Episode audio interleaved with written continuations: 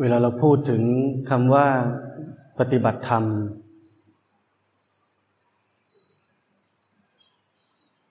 คำนี้มีความหมาย มันถูกตั้งชื่อขึ้นมา และถูกแปลความ ตามสมองของเรา ปฏิบัติธรรม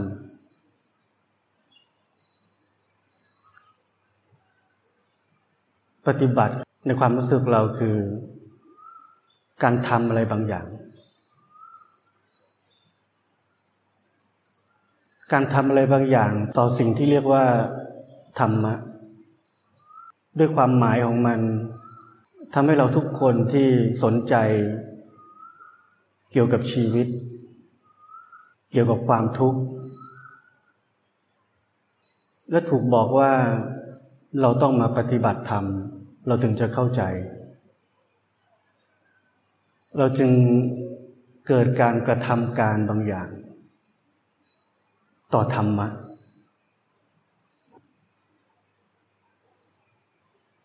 เข้าใจที่ผมพูดนะ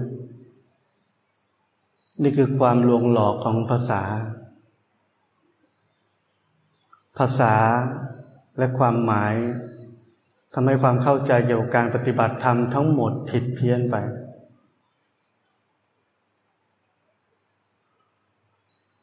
ความหมายของมันคอยหลอกเรา คอยหลอกเราอยู่เสมอว่าวันนี้เรายังไม่ได้ปฏิบัติเลยคำนี้เห็นไหมคำนี้มันมีอยู่ในใจเราทุกคนตั้งแต่เราเริ่มก้าวเข้ามาปฏิบัติธรรมว่า วันนี้ เรายังไม่ได้ปฏิบัติเลย คือหมายความว่าเรายังไม่ได้ทำเลย เรายังไม่ได้ทำอะไรต่อธรรมะเลยแล้วเรารู้สึกแย่ เรารู้สึกว่าชีวิตเราแย่ต่อการปฏิบัติธรรม เราไม่ได้ทำอะไรเลย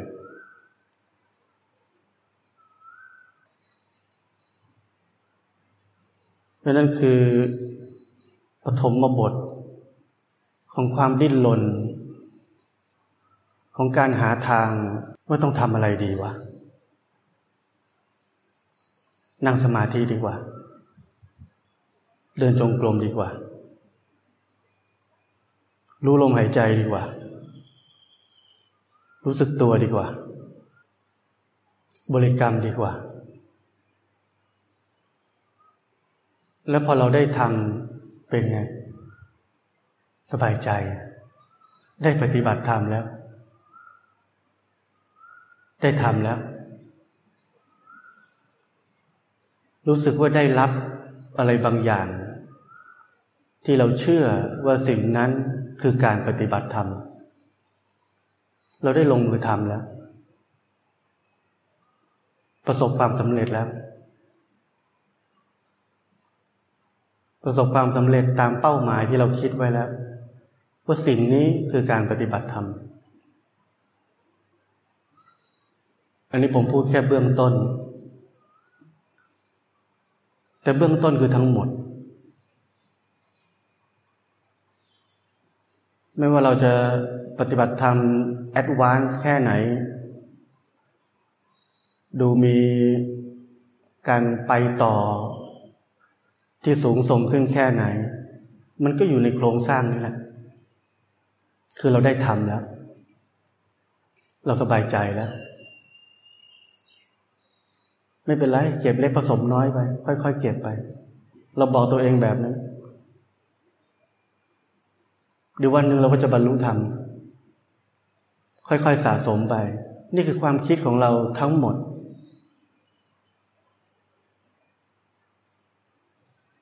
วันรู้สึกตัวได้บ้างก็ยังดีวะอย่างนี้วันนี้ได้ทำในรูปแบบแล้ว นี่คือคำว่าปฏิบัติธรรมของเรา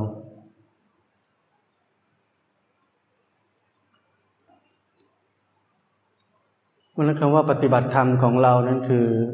มีเราคนหนึ่ง มีไอเดียบางอย่าง ที่จะทำอะไรบางอย่าง ต่อสิ่งที่เรียกว่าธรรมะ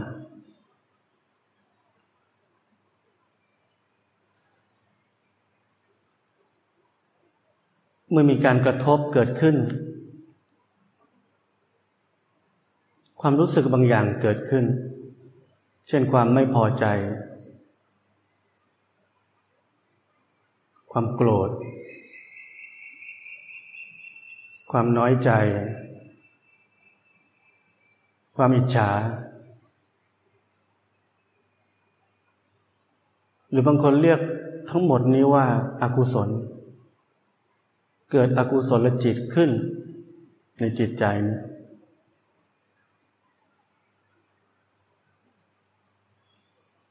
ขั้นต่อมาเราทำไง ถามตัวเอง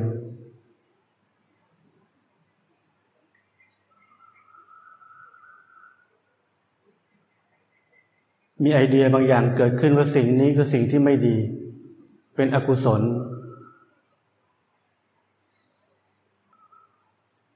ไอเดียกำลังบอกเราว่าจะจัดการมันยังไงดี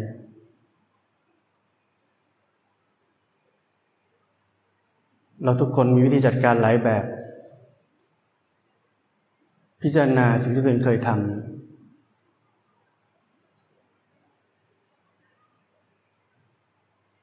เราพยายามหนีมัน พยายามทำลายมัน พยายามทำเป็นมองไม่เห็นมัน พยายามสู้กับมัน ด้วยหลากหลายวิธี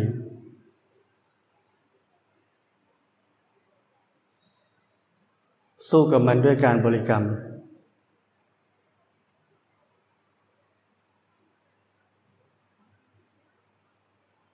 พยายามปัดมันทิ้งไป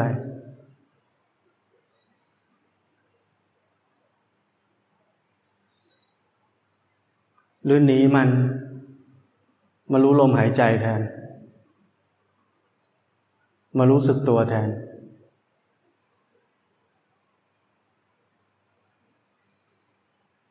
หรือพยายามคิดบวก เข้าใจสิ่งที่มากระทบนั้น มันเป็นอนิจจังทุกขังอนัตตา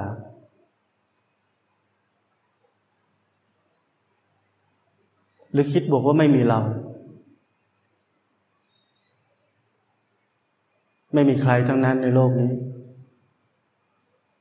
ทุกอย่างเป็นแค่สภาวะ สิ่งที่เกิดขึ้นแล้วจะดับไป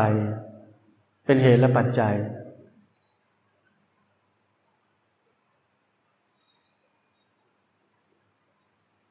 ไอเดียทั้งหมดเกิดขึ้นในแวบเดียว แล้วเรากระทำ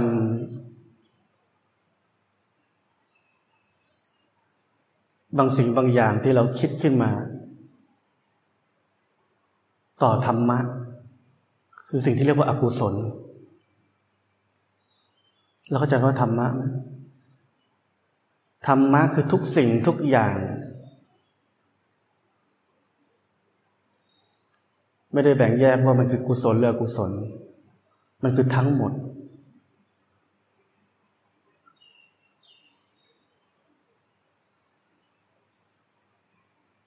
แต่ถ้ากุศลเกิดเราบอกว่าเราอยากเราชอบ เราประคองรักษามันไว้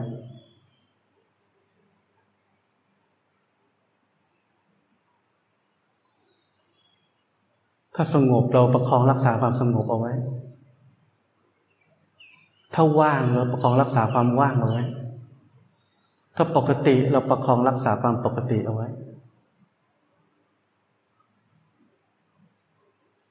นี่คือไอเดียที่เกิดขึ้นหลังจากบางสิ่งบางอย่างเกิดขึ้นในจิตใจ แล้วเราทำตามไอเดียนี้เราก็ทำการบางอย่างต่อธรรมะ แล้วเราเข้าใจว่านี่คือการปฏิบัติธรรม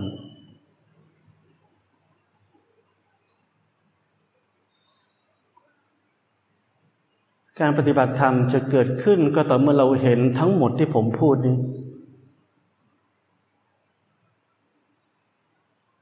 คือเราเห็นว่ามีไอเดียหนึ่งเกิดขึ้นหลังจากมีการกระทบและเกิดกิเลสบางอย่าง เกิดอกุศลบางอย่าง และเกิดกุศลบางอย่าง และมีไอเดียต่อมัน ที่จะกระทำการบางอย่างต่อมัน เห็นทั้งหมดนี้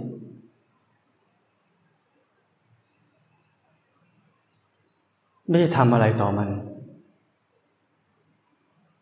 เห็นทั้งหมดนี้ เห็นว่าไอเดียเหล่านั้นเกิดขึ้นมาจากไหน เกิดขึ้นมาจากความรู้ หนังสือคำบอกเล่าจากผู้รู้ทั้งหลายว่าต้องทำยังไงต่อมัน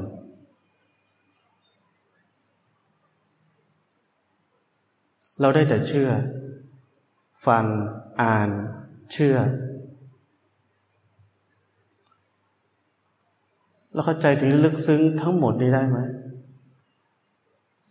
ทำไมเราฟังอ่าน เชื่อ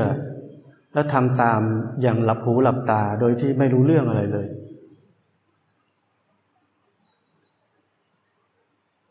เพราะว่าสิ่งเหล่านั้น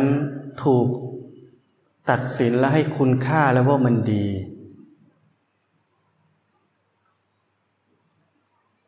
เข้าใจที่ผมพูดให้ลึกซึ้ง เมื่อบางสิ่งบางอย่างถูกตัดสินให้คุณค่าว่ามันดี ไม่ว่าจะเป็นบุคคลคำสอน วิธีการ และสิ่งที่เนื่องมาด้วยจาก แหล่งกำเนิดนั้น ๆ ที่ถูกบอกว่าดีแล้ว ถูกตัดสินลงความเห็นไปว่าดีแล้ว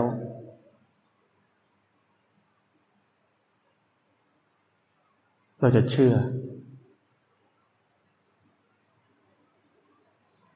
แล้วเมื่อความเชื่อเกิดขึ้น ความจริงก็ได้สูญสลายไป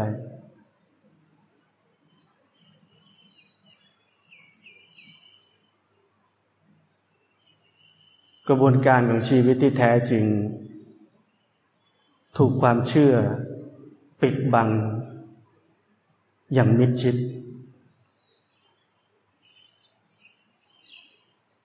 และชีวิตเราหลังจากนั้นดำเนินอยู่ภายใต้ความเชื่ออันหนึ่ง ภายใต้ไอเดียนั้นไอเดียนั้นที่เราเชื่อ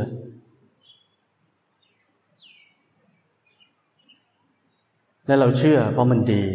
เข้าใจที่ผมพูดไหมเข้าใจที่ผมพูดให้ได้ การปฏิบัติธรรมนั้นไม่มีบทสรุปใด ๆ ทั้งนั้น มันคือการ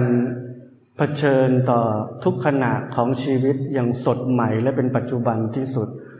ไม่มีบทสรุปใด ๆ ก่อนหน้านั้น ไม่มีว่า โอ้จำได้ถ้าเจอแบบนี้ต้องทำแบบนี้ ไม่มีแบบนั้น จำได้ว่ามีคนเคยบอกว่าต้องเห็นอย่างนี้ เห็นมันเป็นอย่างนี้ เห็นมันในมุมนี้ เห็นความจริงของมันให้ได้ ไม่มีแบบนั้น เห็นไหมว่าทุกอย่างมันดูดีหมด ดูดีมาก พอมันดีเราเลยเชื่อไงพอมันดีเราเลยเชื่อ แล้วชีวิตที่แท้จริงของเราก็เลยดับหายไป ชีวิตเราจึงเป็นแค่ชีวิตที่อยู่ภายใต้ความเชื่อ ชีวิตที่อยู่ภายใต้สิ่งที่เราเชื่อว่าดี จริงมันกลายเป็นดี แทนที่จริงมันจะต้องเป็นจริง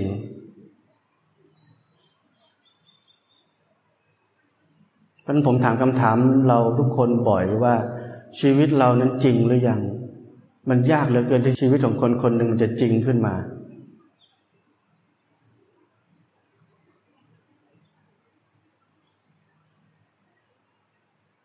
เพราะนั้น การปฏิบัติธรรมคืออะไร อย่าเพิ่งลืมที่ผมพูดเมื่อกี้นี้ทั้งหมด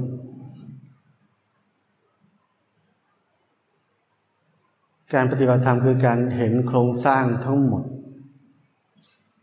ของแต่ละขณะที่บางสิ่งบางอย่างกำลังเกิดขึ้น และปฏิกิริยาของเราต่อบางสิ่งบางอย่างนั้นคืออะไร มันมาจากไหน มันเกิดขึ้นได้ยังไง เห็นที่มาของมันทั้งหมด ไม่ใช่ไปทำอะไรต่อธรรมะ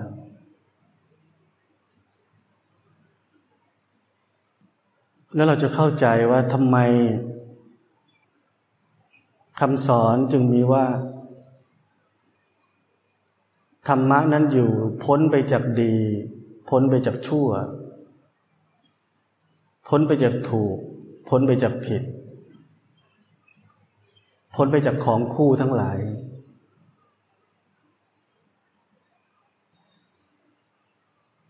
เพราะชีวิตของเราถ้ายังหลงเหลือ หลงเหลือทิศทางในการดำเนินชีวิตด้วยของคู่เหล่านั้น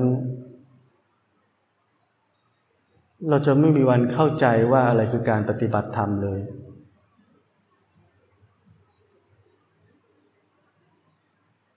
เราแค่อยู่ภายใต้ไอเดียไอเดียหนึ่งที่ครอบงำเราเอาไว้ เรายังอยู่ภายใต้กลาสักกลาหนึ่ง ที่เราไม่รู้จักมัน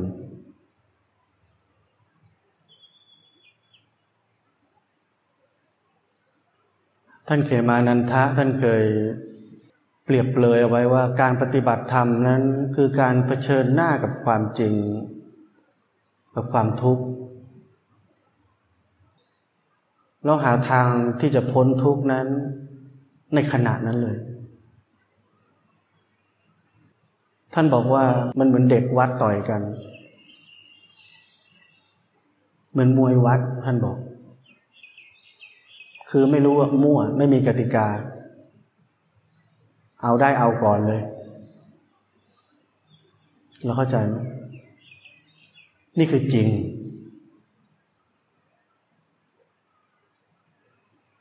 แต่ทุกวันนี้เราปฏิบัติธรรมเป็นไง กติกาเพียบ ต้องรู้อย่างนี้ ต้องเห็นอย่างนี้ ต้องมีจิตอย่างนี้ ต้องเห็นแบบนี้มองแบบนี้ ให้ได้ความจริงแบบนี้ เข้าใจไหมนี่คือสิ่งที่เราทำทั้งหมด ชีวิตเราไม่เคยจริง ชีวิตของเรานั้นมีบทสรุปล่วงหน้า ต่อสิ่งที่กำลังจะเกิดขึ้นในขณะนี้ ถ้าเราใช้บทสรุปล่วงหน้านั้น ซึ่งเป็นของในอดีต มาปฏิบัติต่อความจริงในขณะนี้ เราเลือกไหมเราเหมือนคนติงตอง เราของปลอมมาสวมมาของจริง เอาของปลอมมาสวมมาของจริงเอาของปลอมมาสวมมาของจริงไปเรื่อยๆ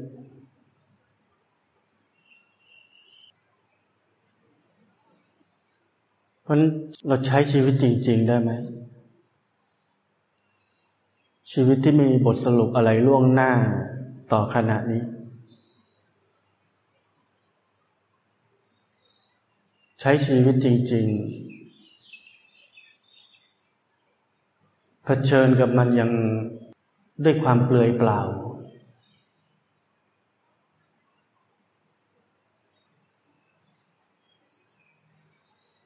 อย่าเผชิญ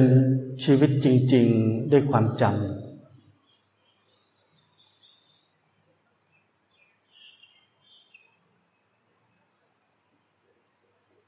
ไม่งั้น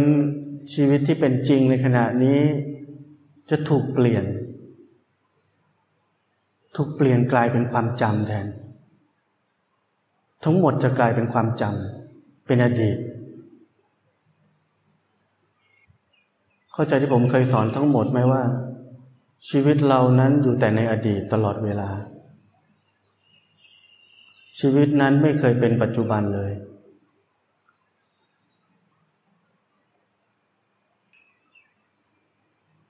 แล้วถ้าชีวิตไม่เคยเป็นปัจจุบันเลย เราเรียกตัวเองเป็นนักปฏิบัติธรรมไม่ได้ เรายกย่องตัวเองเกินไป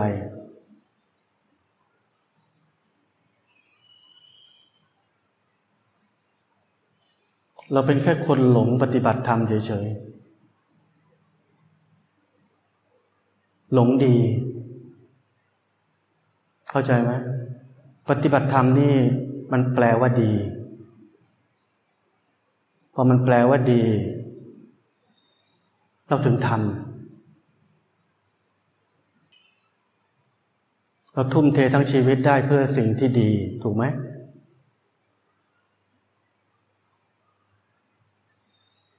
เรามีแรงบันดาลใจ มีความ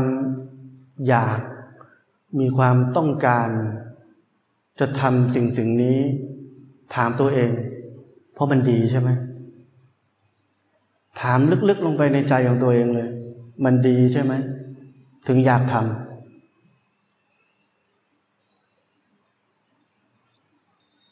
เห็นไหมว่าเราไปไม่พ้นความครอบงำของดี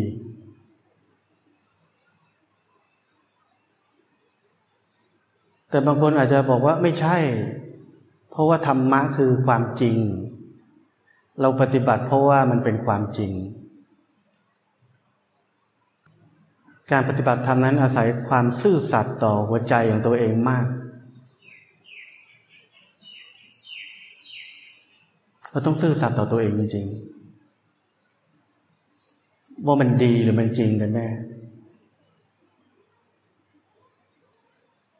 ไอเดียของเราต่อมันดีหรือจริงกันแน่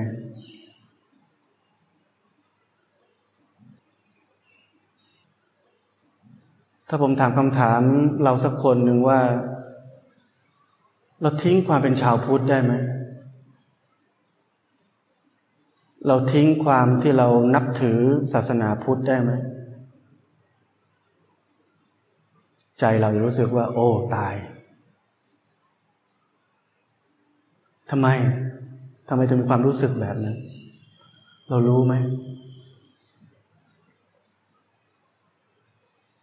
เพราะมันดี ถ้าเราทำแบบนั้นมันไม่ดีแน่ๆ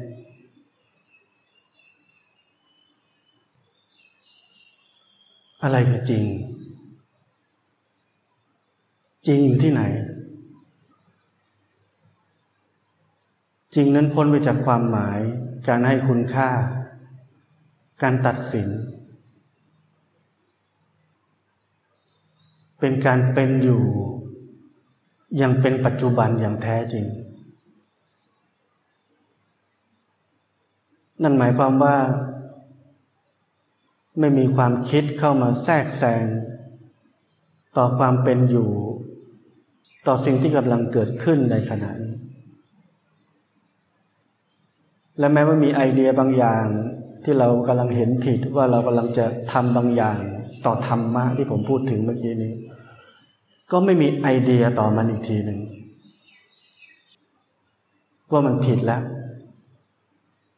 แบบนั้นดีกว่าจะถูกกว่า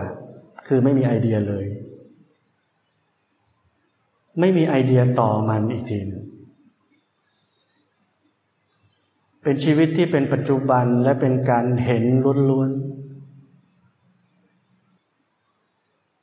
เป็นชีวิตที่เต็มไปด้วย สติสมาธิและปัญญา และมันไม่ใช่เรื่องที่เราไปฝึกเอา แต่มันเป็นเรื่องของการที่เราต้องมีชีวิตจริง ๆ แค่นั้น แต่ทุกวันนี้เราไม่ได้มีชีวิตจริง ๆ เราแค่อยากมีชีวิตที่ดีเฉยๆ เข้าใจที่ผมพูดไหมเราแค่อยากมีชีวิตที่ดีกว่านี้เฉยๆ ถ้าเราจะดีกว่านี้เราต้องทำอะไรบางอย่าง ปฏิบัติธรรม หาวิธีกระทำต่อธรรมะ หาวิธีกระทำต่อกุศล ต่ออกุศล หาวิธีกระทำต่อจิต หาวิธีกระทำต่อมัน เพื่ออะไร เพื่อชีวิตเราจะดีกว่านี้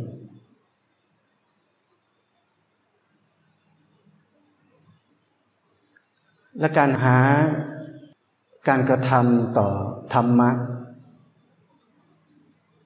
เพื่อชีวิตดีกว่านี้ อาศัยอะไร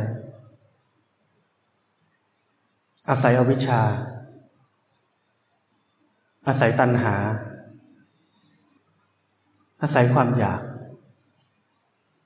เราอยากมีชีวิตที่ดีกว่านี้ ส่งผลให้เราอยากปฏิบัติธรรม และบางคนอาจจะบอกว่าก็ต้องอยากปฏิบัติธรรมไว้ก่อน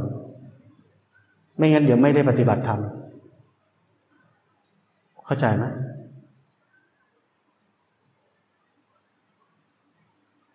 เพราะว่าเราเข้าใจการปฏิบัติธรรมทั้งหมดผิดพลาด มันถึงเกิดวงจรแบบนี้เกิดขึ้น แล้วเราก็ยักเยื้องไปว่ามันคือฉันทะ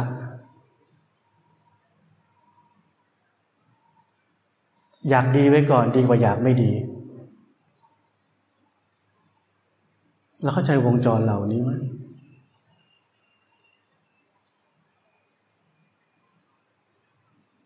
เราจะไม่เข้าใจเลยถ้าสิ่งที่เรียกว่าการปฏิบัติธรรมทั้งหมดที่เราเรียนรู้มา แล้วเราให้คุณค่าและลงความเห็นมันไปแล้วว่ามันดี พอมันดีปุ๊บเราจะเลิกค้นหาว่าความจริงของสิ่งเหล่านั้นที่เรากำลังทำตามมันคืออะไรกันแน่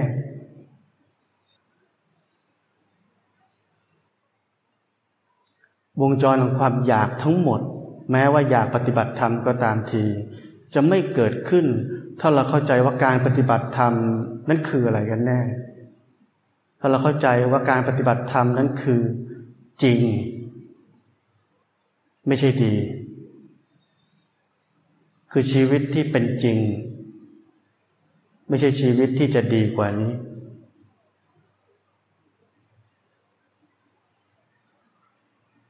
เพราะเราปฏิบัติธรรมไม่ใช่เพื่อจะให้จิตมันดี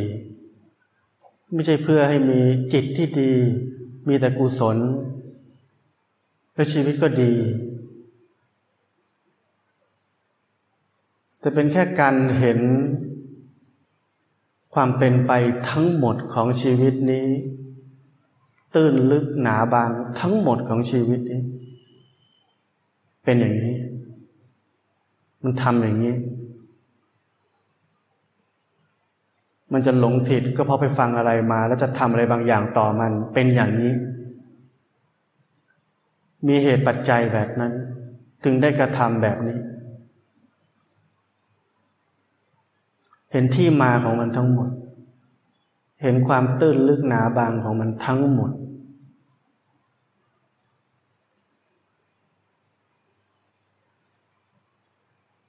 นี่คือสิ่งที่พระพุทธเจ้าท่านสอนว่า เราต้องเข้าใจทุกอย่างแจ่มแจ้ง ทุกคือชีวิตนี้ เข้าใจหัวใจนี้อย่างแจ่มแจ้ง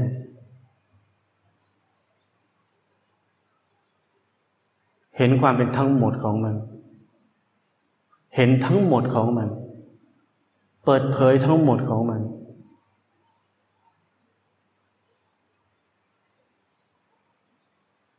แล้วถ้าชีวิตของเรานั้นไม่มีบทสรุปล่วงหน้าต่อขณะนี้ ต่อความจริงในขณะนี้ ชีวิตนั้นจะสดใหม่ สดใหม่ทุกขณะมันเหมือนเราต้องผจญภัยเข้าไปในป่าลึก โดยที่เราไม่เคยรู้อะไรเกี่ยวกับมันเลย นี่คือการปฏิบัติธรรม ไม่ใช่การที่เรารู้บทสรุปต่างๆ ล่วงหน้าแล้วทั้งนั้นชีวิตก็น่าเบื่อตาย ชีวิตเป็นแค่ของเก่า เรารู้ทั้งหมดแล้ว แต่ความจริงเป็นสิ่งที่เรายังไม่รู้ต่างหากสิ่งที่เรียกว่าเป็นความจริง ถ้ามันเคยรู้แล้วมันใช่ความจริงไหมชีวิตเป็นจริงได้ไหม ถ้ามันอยู่ในไอเดียของสิ่งที่เคยรู้แล้ว เข้าใจชีวิตใหม่นี้ให้ได้ ชีวิตที่เป็นความสดใหม่นี้ให้ได้ ชีวิตที่เป็นความสดใหม่ ไม่มีการสะสม ใหม่จริง ๆการใช้ชีวิตที่อาศัยความจำ บทสรุปทางความจริงบางอย่าง บทสรุปของการแก้ปัญหาในอดีตบางอย่าง มันเป็นความเคยชินที่เรามาใช้ในปัจจุบัน แล้วชีวิตเราเก่า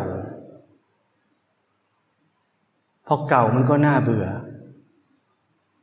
พอหน้าเบื่อมันก็แสวงหาความสุข แสวงหาความสุขแบบไหน แบบเก่าๆเหมือนเดิมแบบไหน คือจำได้ว่าแบบนั้นมีความสุขจะเอาแบบนั้นอีก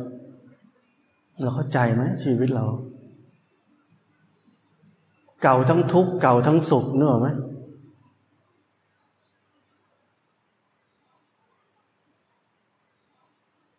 เราเข้าใจเรื่องความสุขไหมผมเคยสอนเราหลายครั้งเรื่องความสุข มันคือความจำได้ แล้วมันสร้างภาพขึ้นมาอันหนึ่งภาพที่เราจะได้รับความสุขนั้น แล้วเมื่อภาพนั้นเกิดขึ้น ความอยากจะได้รับความสุขก็เกิดขึ้น ความดิ้นรนก็เกิดขึ้น การคิดหาหนทาง วิธีการจะบอกอาจารย์ยังไงดีวะ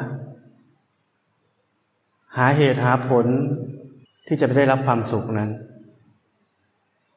เราเรียนรู้ทั้งหมดนี่ไหม จะต้องเรียนรู้ไปมากกว่านั้น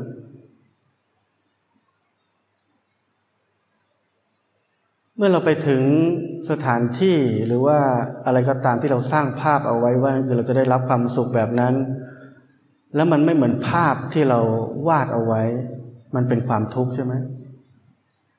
เซ็งๆ ไม่ได้รับเหมือนที่คิดเอาไว้ แต่ถ้าได้รับเกินกว่าที่คิดเอาไว้ หรือว่าเท่ากัน เรารู้สึกว่ามีความสุข แล้วเข้าใจไหมว่าร่างกายนี้มันไม่เคยรู้จักสุขหรือทุกข์เท่าไหร่ มันรู้จักบ้างเหมือนกัน ในเรื่องของความเจ็บปวด แต่ความสุขจริงๆนั้นมันอยู่ที่ภาพ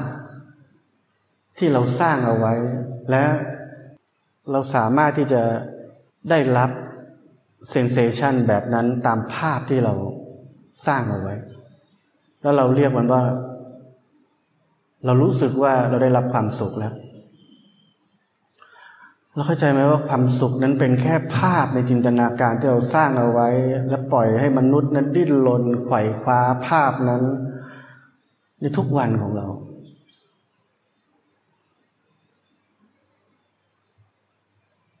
และไม่ใช่ทุกครั้งที่เราจะได้รับความสุขจากภาพนั้น เพราะว่าไม่ใช่ทุกครั้งที่เราจะได้รับ สิ่งที่กระทบเข้ามาทางตาหูจมูกลิ้นกายใจนั้น เท่ากันกับภาพที่เราสร้างเอาไว้ เพราะนั้นมันจึงเป็นหนทางที่จะได้รับความสุขก็ได้ หรือจะได้รับความทุกข์ก็ได้เหมือนกันนั่นยังไม่ใช่การใช้ชีวิต ที่จะพ้นจากความทุกข์ได้ อย่างเช่นเรื่องความสุขนี้ มันเหมือนเป็นเรื่องเล็ก ๆ ในแต่ละวันในชีวิตเรา แต่มีทุกวัน เรื่องเล็ก ๆ เหล่านี้คือสิ่งที่ผมบอกว่า เราต้องเห็นทั้งหมดของมัน เข้าใจทั้งหมดนี้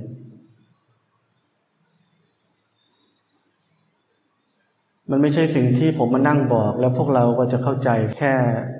ตามความคิดเฉยๆ แต่เราต้องเผชิญกับสิ่งนี้ด้วยตัวเราเองจริง ๆ ถ้าเราไม่เข้าใจ โครงสร้างของความบีบคั้นทั้งหมดว่ามันมันอยู่ที่ไหนกันแน่ มันมีที่มาที่ไปยังไงกันแน่ เราจะไม่มีวันที่จะสิ่งที่เราเรียกว่าชนะกิเลสได้ เพราะการแค่เพียงอดทนและหักห้ามใจนั้น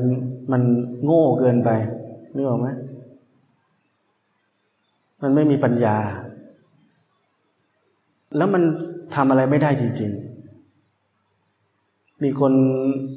พยายามทรมานตัวเองหลายอย่าง ในยุคก่อนที่พระพุทธเจ้าจะอุบัติขึ้นมา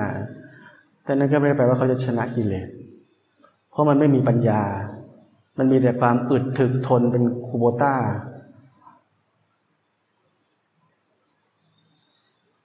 เพราะจริงเราเรียกความชนะกิเลสนั้นมันไม่ใช่ชนะจริง ๆ มันเป็นความเข้าใจ มันใช้ปัญญา และการที่จะมีปัญญาเข้าใจทั้งหมดที่ผมพูดถึง เราจะค้นพบว่ามันเป็นชีวิตที่ต้องมีสติและสมาธิมาก แล้วมันเกิดขึ้นในขณะที่มีความใส่ใจต่อชีวิตนี้อย่างเต็มที่และรอบด้าน ไม่ใช่ไปนั่งสมาธิ ความใส่ใจนั้น มันประกอบด้วยปัญญา แต่การนั่งสมาธินั้นอาจจะเป็นแค่ความสงบที่ไม่รู้เรื่องอะไรเลย ไม่รู้จักอะไรเลย ไม่รู้จักชีวิตคืออะไรเลย ได้แค่สบายใจ สงบ นิ่ง ไม่กระเทือน กระทบไม่กระเทือน ดีทุกอย่างขาดอย่างเดียวคือปัญญา เห็นไหมผมพูดว่าดีทุกอย่าง มันเป็นความรู้สึกของมนุษย์เรา คือเราอยากจะดี เราอยากจะมีชีวิตที่ดีแค่นั้น เราไม่อยากจะมีชีวิตที่จริง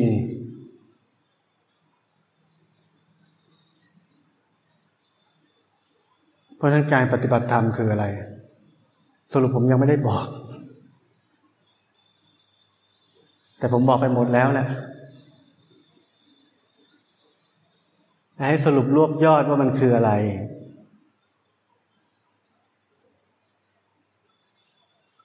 มันไม่ใช่การปฏิบัติหรือการกระทำบางอย่างต่อธรรมะ